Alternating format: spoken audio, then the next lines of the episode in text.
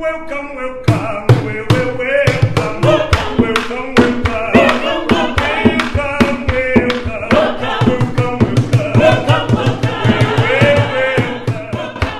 Welcome, to episode 12 of The Journey is the Reward.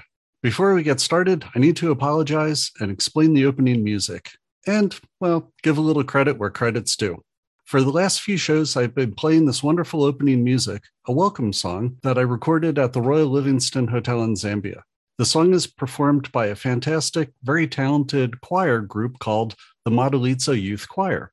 I'm so sorry that I forgot to give them credit on previous episodes for their performance of the song, and I'm so thankful they gave me permission to use it as the opening to the podcast. So, to the Madalitso Youth Choir, my sincere apologies, and thank you so much for being such a talented group of singers and allowing me to use your music on this podcast. I really appreciate you, your generosity, and your talent. So, back to the intro. I'm Brian Coleman, and I'm here with my co host, my captain on this journey, Micah. I've been a frequent flyer for a large portion of my life, and most of my travels have been on United Airlines. As a result of flying around the world, I've flown over 2 million miles as a member of their Mileage Plus program. With this, I have earned lifetime platinum status. This year, I've set a new goal for myself and I want to fly 3 million miles, which will earn me 1K status for life.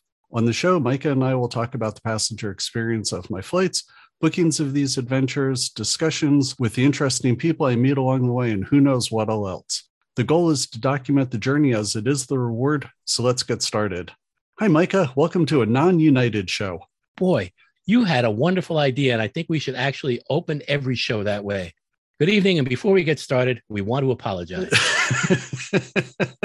yeah. And I said in either the first or second episode that it's really been a philosophy of mine not to apologize. And I kind of misspoke in that one. And because I think that it is okay to apologize, it's just generally not good to start off apologizing. It's strange, definitely here apologizing, but boy, is this one warranted because I blew it by never giving credit to the Madalitso Youth Choir. And they were so good and so talented. And boy, that was a big miss on my part. well, I'm glad you finally gave them the credit because yeah, they do sound good. And when I heard the opening on the on the show you first put them on, I, I texted you and said, That was great. What was that? Anyway, this show, I guess, is going to be a little different because we don't have any travel reports or trip reports to talk about, but we can rave on about all sorts of things. So, so true. Have we heard from anybody? Has, has any of those two people that listen to us been writing in? Yes, one of our two listeners did write in, and it's really great because this is a fun part of the show to be able to answer questions or just comment on feedback from our listeners. And one of our listeners commented about episode 11, and they said, You said you could fly to Singapore, Taipei, or Hong Kong for free when you're flying to Japan. How did you do that? How did you do that? It is an interesting phenomenon, and I'm not sure if it still works this way. But when I was flying to Japan so often, more or less, I'm going to round off, a business class ticket to Asia was about $1,800. A business class ticket to Tokyo was $2,500. So, what I would do is I would book a ticket to Taipei, Singapore, Hong Kong, and do a stopover in Tokyo. So, therefore, I was flying further and saving the company money. That's brilliant. So what you would do is kind of set it up so that you'd fly directly to Tokyo, take care of your business, but your actual route was to Taipei or to Singapore. That was the ticket that you booked that just happened to have a change of planes with a stopover in Tokyo for a couple of days.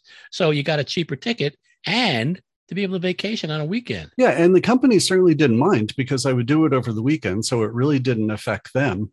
And they were paying less money for my plane ticket. And even when you factor the hotel, and hotels were relatively inexpensive, where I'd use hotel points for the hotel stay, it really ended up saving the company money. So I was able to see all these places really for free. It's kind of like a hidden city ticket, except with hidden cities, you can't necessarily stop there and then get back on the plane. Right. In this case, it's totally legal. You can do that. And I think the airlines, at least then, were charging more to fly just to Tokyo because it was a business destination. And I think the airlines could charge more simply because the business traveler just wanted to get there and back. They didn't want to go on to another city. So this actually worked out quite well for me. And it's very similar to what United is now doing with their frequent flyer tickets, where the I think they call it the excursionist fare. For example, if you were to fly from America to Europe, you could do a free city in Europe. So let's say you flew Los Angeles to Frankfurt, you could then fly Frankfurt to Oslo for free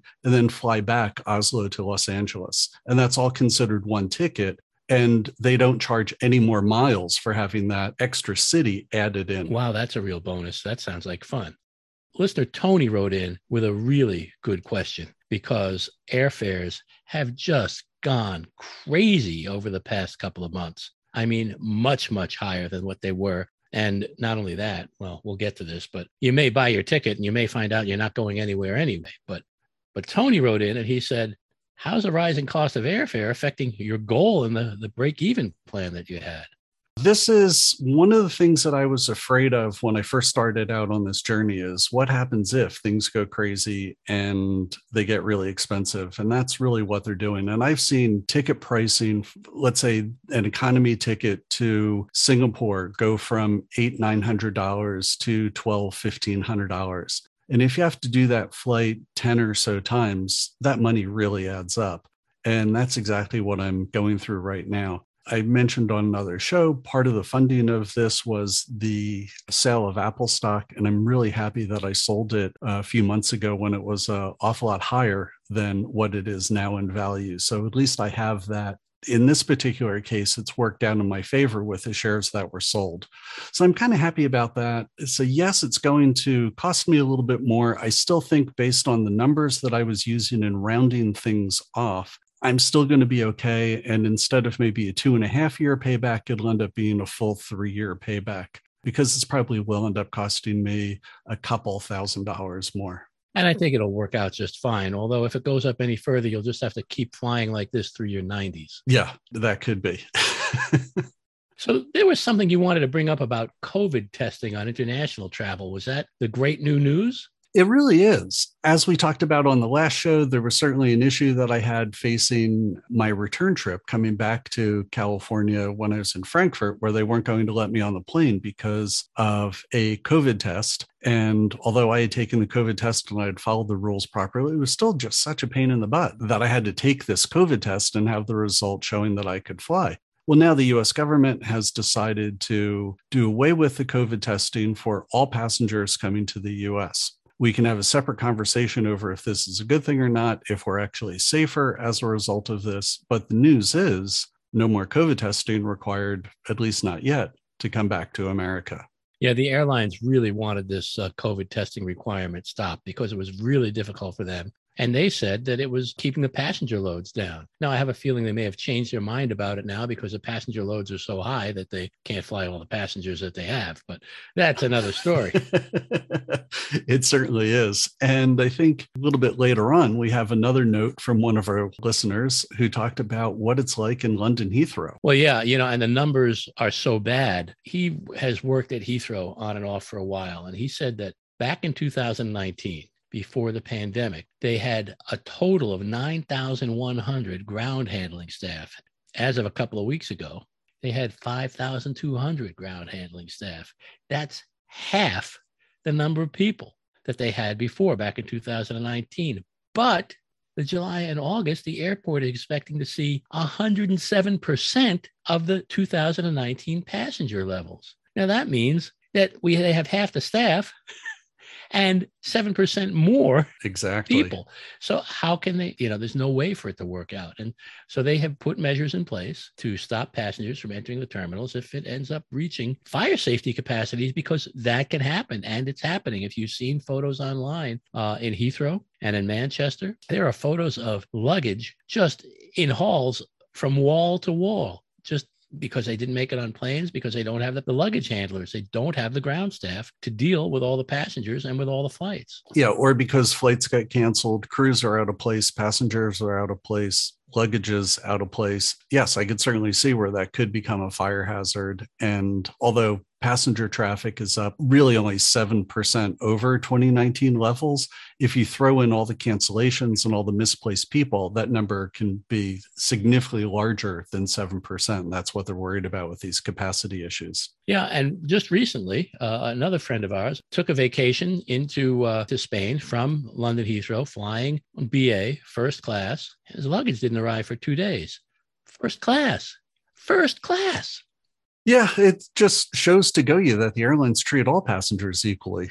Now, one of the things that we've talked about, and, and, and actually I recommend, is that if you have an iPhone, uh, actually, if you have any phone, but particularly an iPhone, to put AirTags in your luggage so you can see whether they're moving with you or not. And that's something that we did when we traveled together. We got a deal on a set of AirTags and split them up, a package of four. I kept two, you got two. Did you use AirTags in your last trip? I didn't. It was really nice to see how things worked because I was, of course, concerned when I was in Frankfurt because I checked a bag and I hardly ever check a bag. But this checked bag was originally tagged to go to San Francisco well, Johannesburg, Frankfurt, San Francisco, Los Angeles, but it ended up going Johannesburg, Frankfurt, Denver, Los Angeles.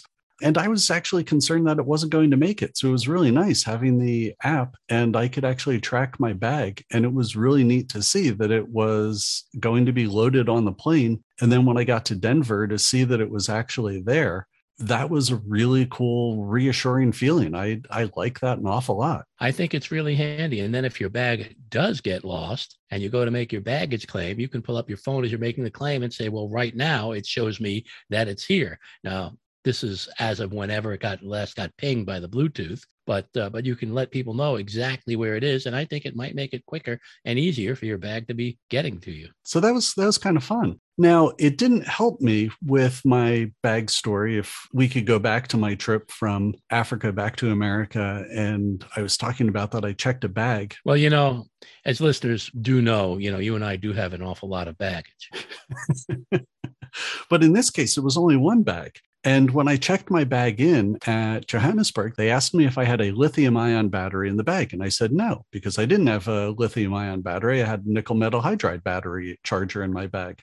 And no one said anything. Bag got tagged. Bag showed up at my destination ultimately in Los Angeles. And I looked and I could tell that the bag had been opened, opened up inside. And there's a note from the German security officials saying that they confiscated something out of my bag and I couldn't tell what it was. And as I pull everything out of my bag, and I find that they took the nickel metal hydride battery charger out of my bag because I believe they thought it was a lithium ion battery.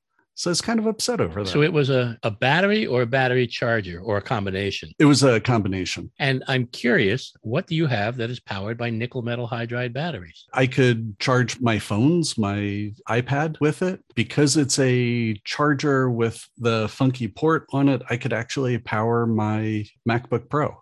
Oh, I see. Okay, now I know what you mean. It's it's a it's a battery pack that is also a charger that plugs directly into the wall. Correct. Gotcha. Yes, Anker makes a bunch of those, and I'm sure there are other companies that do as well. And nickel metal hydride is an interesting way to go with that. I didn't know they did it that way. Well, years ago, this is a very old product, but well, maybe not very old, but it's it's a few years old before lithium ion became affordable.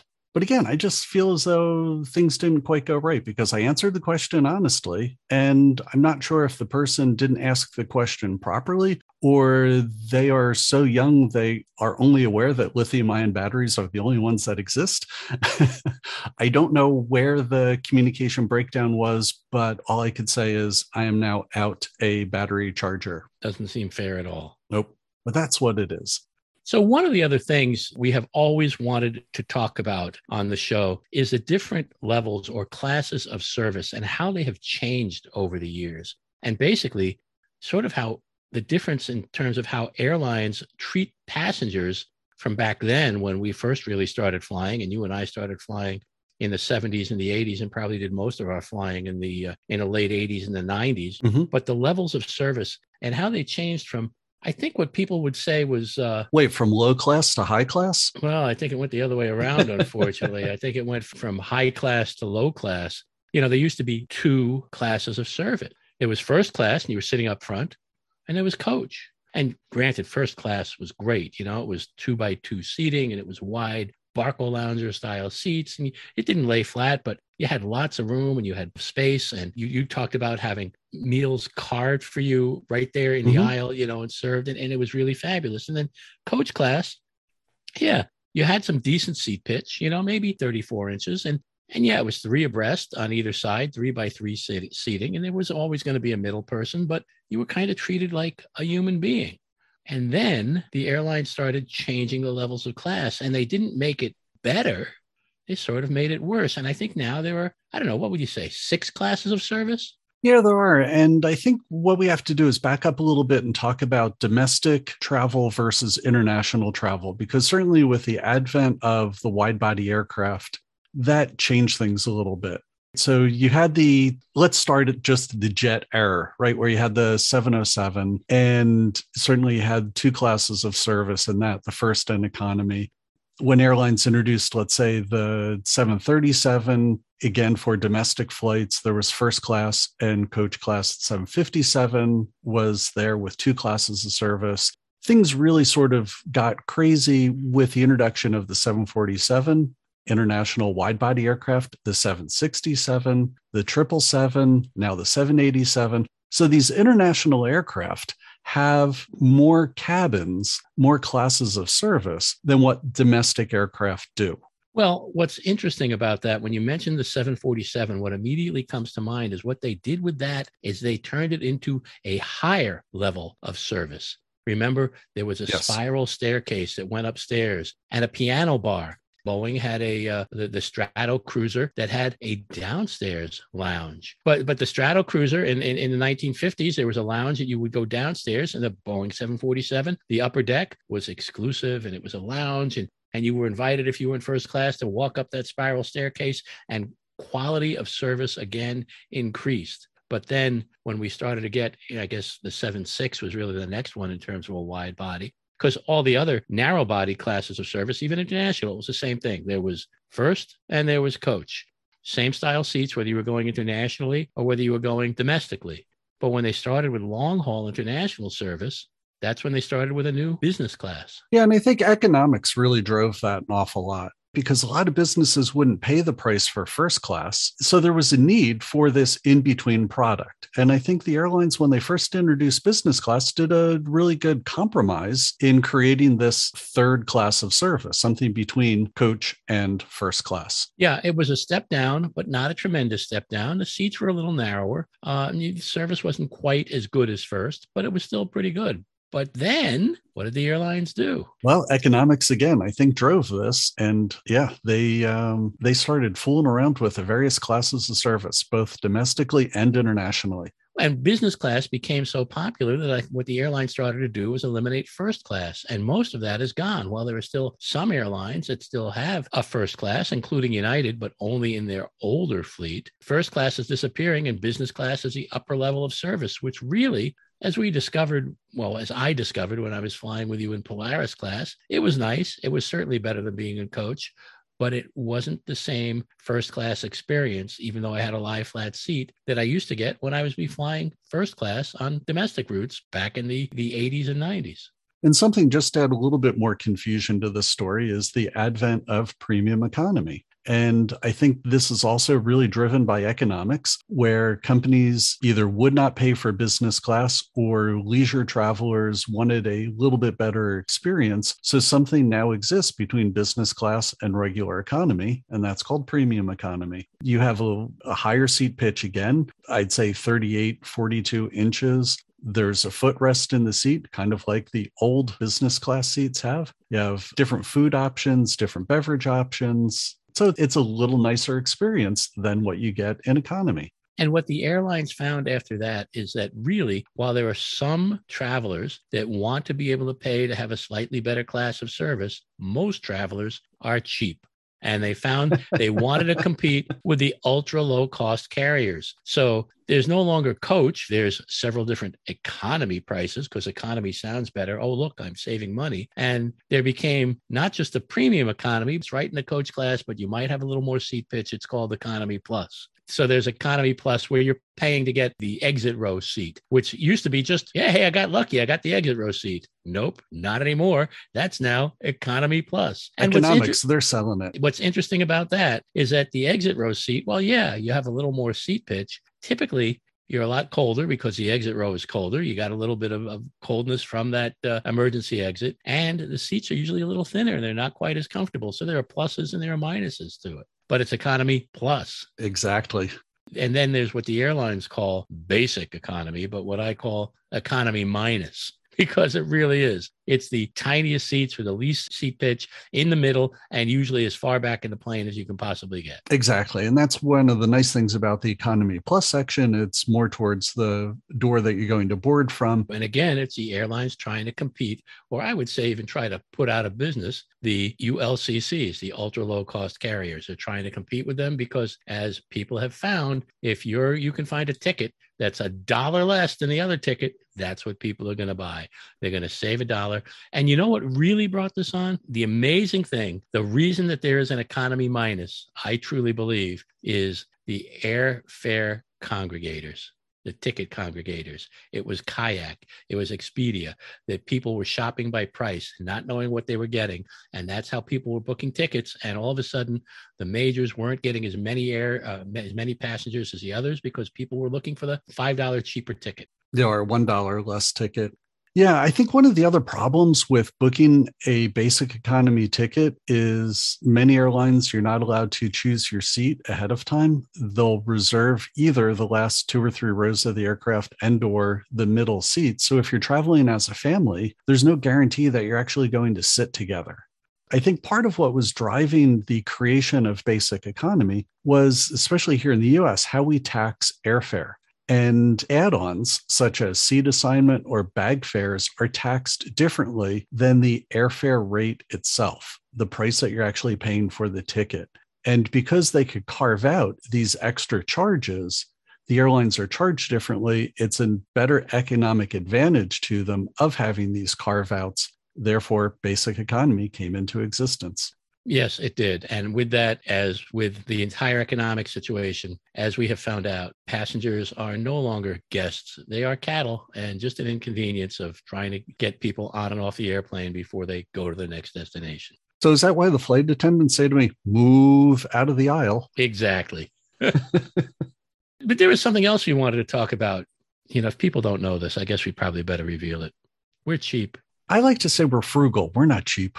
We're frugal. That's true. We're very, very frugal. We're always looking for a way to maximize uh, our dollars. And I think that's what frugal is. That's not really cheap uh, Click and Clack, the the Tappet brothers who uh, used to do the NPR show about cars, would say it's the cheap man that spends the most because he would buy the worst part for his car and have to replace it three times. Exactly. Frugal is trying to find the best deal, the most economical, best bargain, the the best product you can get for the money. You're looking for value when you're being frugal. And you are particularly frugal, and I'm particularly frugal about credit cards and you found a way to really maximize the value of a particular card, which I think is wonderful. I, I, I you need to tell our, our listeners about this. I have a Hilton American Express card. It's the Aspire card, and it's a premium card. So it has an annual fee of $450, which a Wait a minute. People, You're paying $450 for a credit card? And here I am saying that I'm frugal. Exactly. Because there's actually value in it.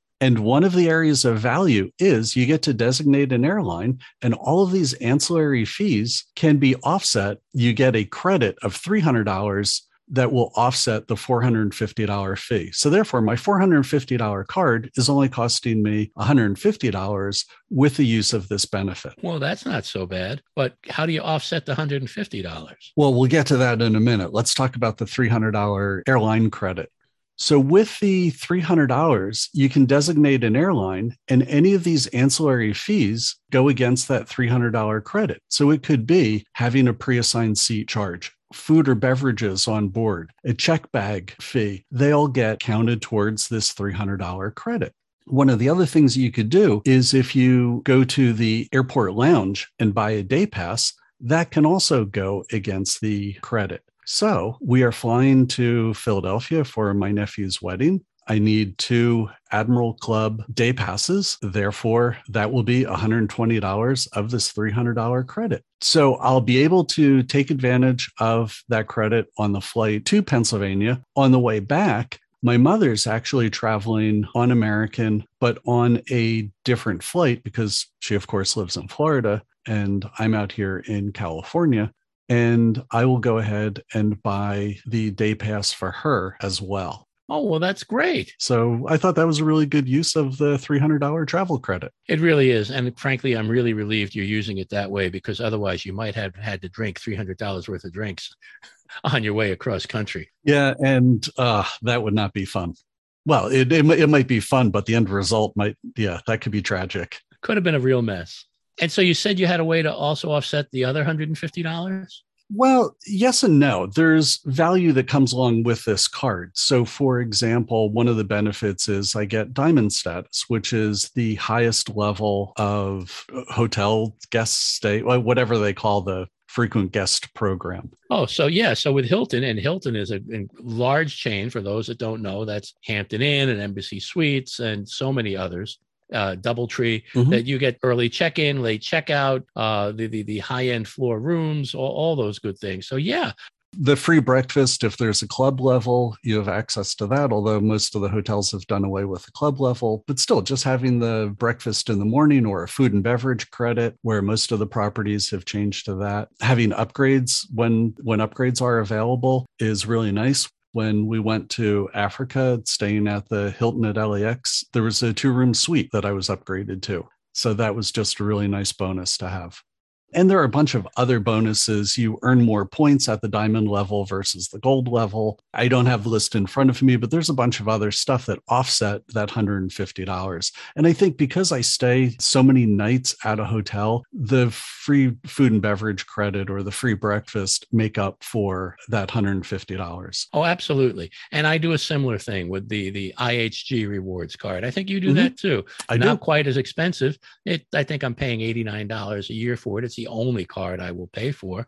But for that $89 a year, I get one free night a year. That makes up for the $89 right away. And I always use that up. It's been fabulous. And also with IHG, you get platinum status, you get room upgrades when available, you'll get the free breakfast as well. They just recently have revamped their frequent guest program, and I think they've done a mostly a fairly good job. I was kind of upset to see that we're no longer at the highest level, but I still I think it gives pretty good value, especially for an $89 credit card. Absolutely. I think it's a very good deal. And I think that's what our listeners need to know look for deals like that. They're available. Keep your eyes open. And if you have a decent credit rating, you might be able to just get through and, and find some good bargains that'll help you out with your airlines or your hotel stays. And be frugal, not cheap. Absolutely.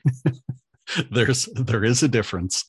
So I guess Micah, with this, we're rapidly coming to an end. This is going to be a short show, but we wanted to put something out and keep all the listeners engaged. And I think it was just fun to get caught up since I'm kind of taking the summer off. Well, yeah, except you are going to be flying with American soon to the East Coast. When are you going? And don't you have to get dressed up for that? Because I'm flying on American, I have to get dressed up. No, yes, I'm attending a wedding. My nephew is is getting married, and they're having the reception in Philadelphia. So I'm flying in on Thursday. The reception's on Friday, and then I'm flying back out again. Uh, hopefully, that's the plan anyway. So it all depends on how American decides to uh, staff their flights and see if I actually get there. And is that this week? It is. Although this week is all relative because people don't always listen to the podcast on the week that we release it. Well, we are recording on the longest day of the year. It's June 21st. And up here in Maine, it's going to get dark really late, like maybe 8:30. Oh, Micah, come on. Every day has the same number of hours. This is not the longest day of the year. This just has the most amount of sunshine than any other day. You're right. And it only feels long because I'm recording a show with you. There you go. Perfect.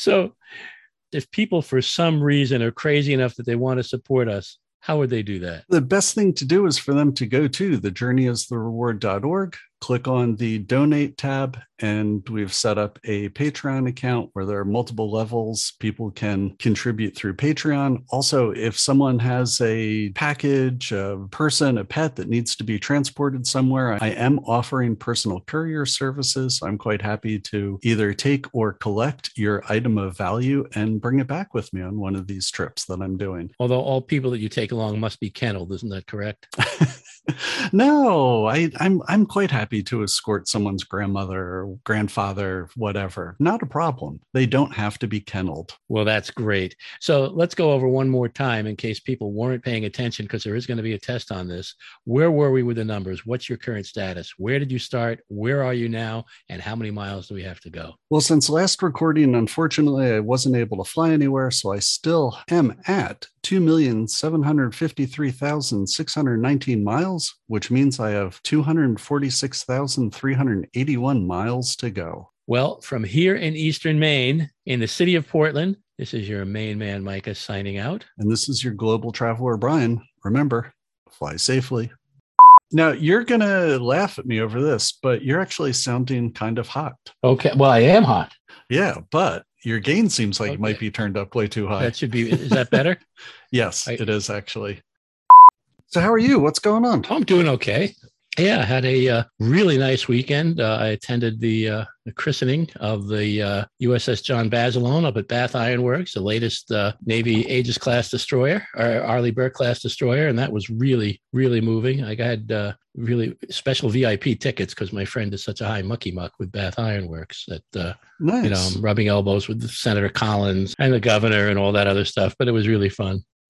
But I, I did have a funny thing, and I felt like I was would, would have said exactly what you have said. I was uh, online for the reception or in the reception, and woman comes up behind me, and I am sure that it is the uh, the the the woman who is the uh, sponsor of the ship. So she's up behind me, and she looks just like her, and I, and, I, and she's wearing the same white clothing and everything. And and I said, "Your speech was really magnificent. You did a wonderful job." She said, "Oh, uh, yeah, I, I get that all the time. That was my sister." I said, "Oh." I said, "Well, it's funny because the other thing I was going to say is you really look much prettier up close than you did on stage. well done. so that was pretty funny. Um, did I mess up the show plans? I don't think so. What should we call this? Um, filler. um, Catching up on crap.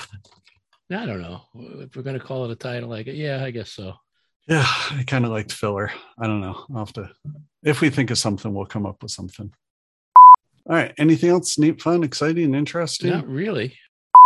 Um, I did. I wrote a, wrote a piece for Johnny Jet about the the Radisson uh, merger with Choice. He asked Uh-huh. me to write it, and uh, and I put in a lot of my opinion about Choice hotels and Wyndham hotels, and uh, and he said I'm going to post it on Saturday, and then I saw it was Saturday or Sunday. I saw it wasn't posted on Saturday, so it wasn't posted on Sunday, and then yesterday uh, I texted him and I said, uh, you know, you didn't post it, and he, he responds. He said, uh, "Hi, Micah. Yes, we were going to post it on Saturday, but my editor, in parentheses, wife, said I need to really look at it since it's a little aggressive." We also stayed at the Wyndham Grand in Clearwater, and it was fantastic. A solid four, four star. I thought it would be more of a news piece. I do like the opinion, but I don't hold the same. Uh, we'll read it later tonight when I find some time. And uh, I don't know. Every Wyndham I've stayed at, every Wyndham that my mother stayed at, they've all pretty much been crap. Absolutely. So, I, they're just, yeah. I I guess we're staying at the wrong places. yeah, Wyndham, and, and I and I said that in the piece. And same with choice as yeah, well. I said, you know, that uh, you know, it can vary by individual hotel. And this has been my experience. And I think I said your mileage may vary, you know. But- exactly. And I have no idea how to pronounce the youth choir name, Medalizzo. Medalizzo. Now, you know, Medalizzo. that's, that's Just has to sound Italian. Madalitzo. Medalizzo. okay. That's it. I'll do my best. I thought I silenced it. I'm really sorry. And while there are some airlines, including United, and I'm sorry about that. And uh, and it's funny you don't look fruish, but nonetheless.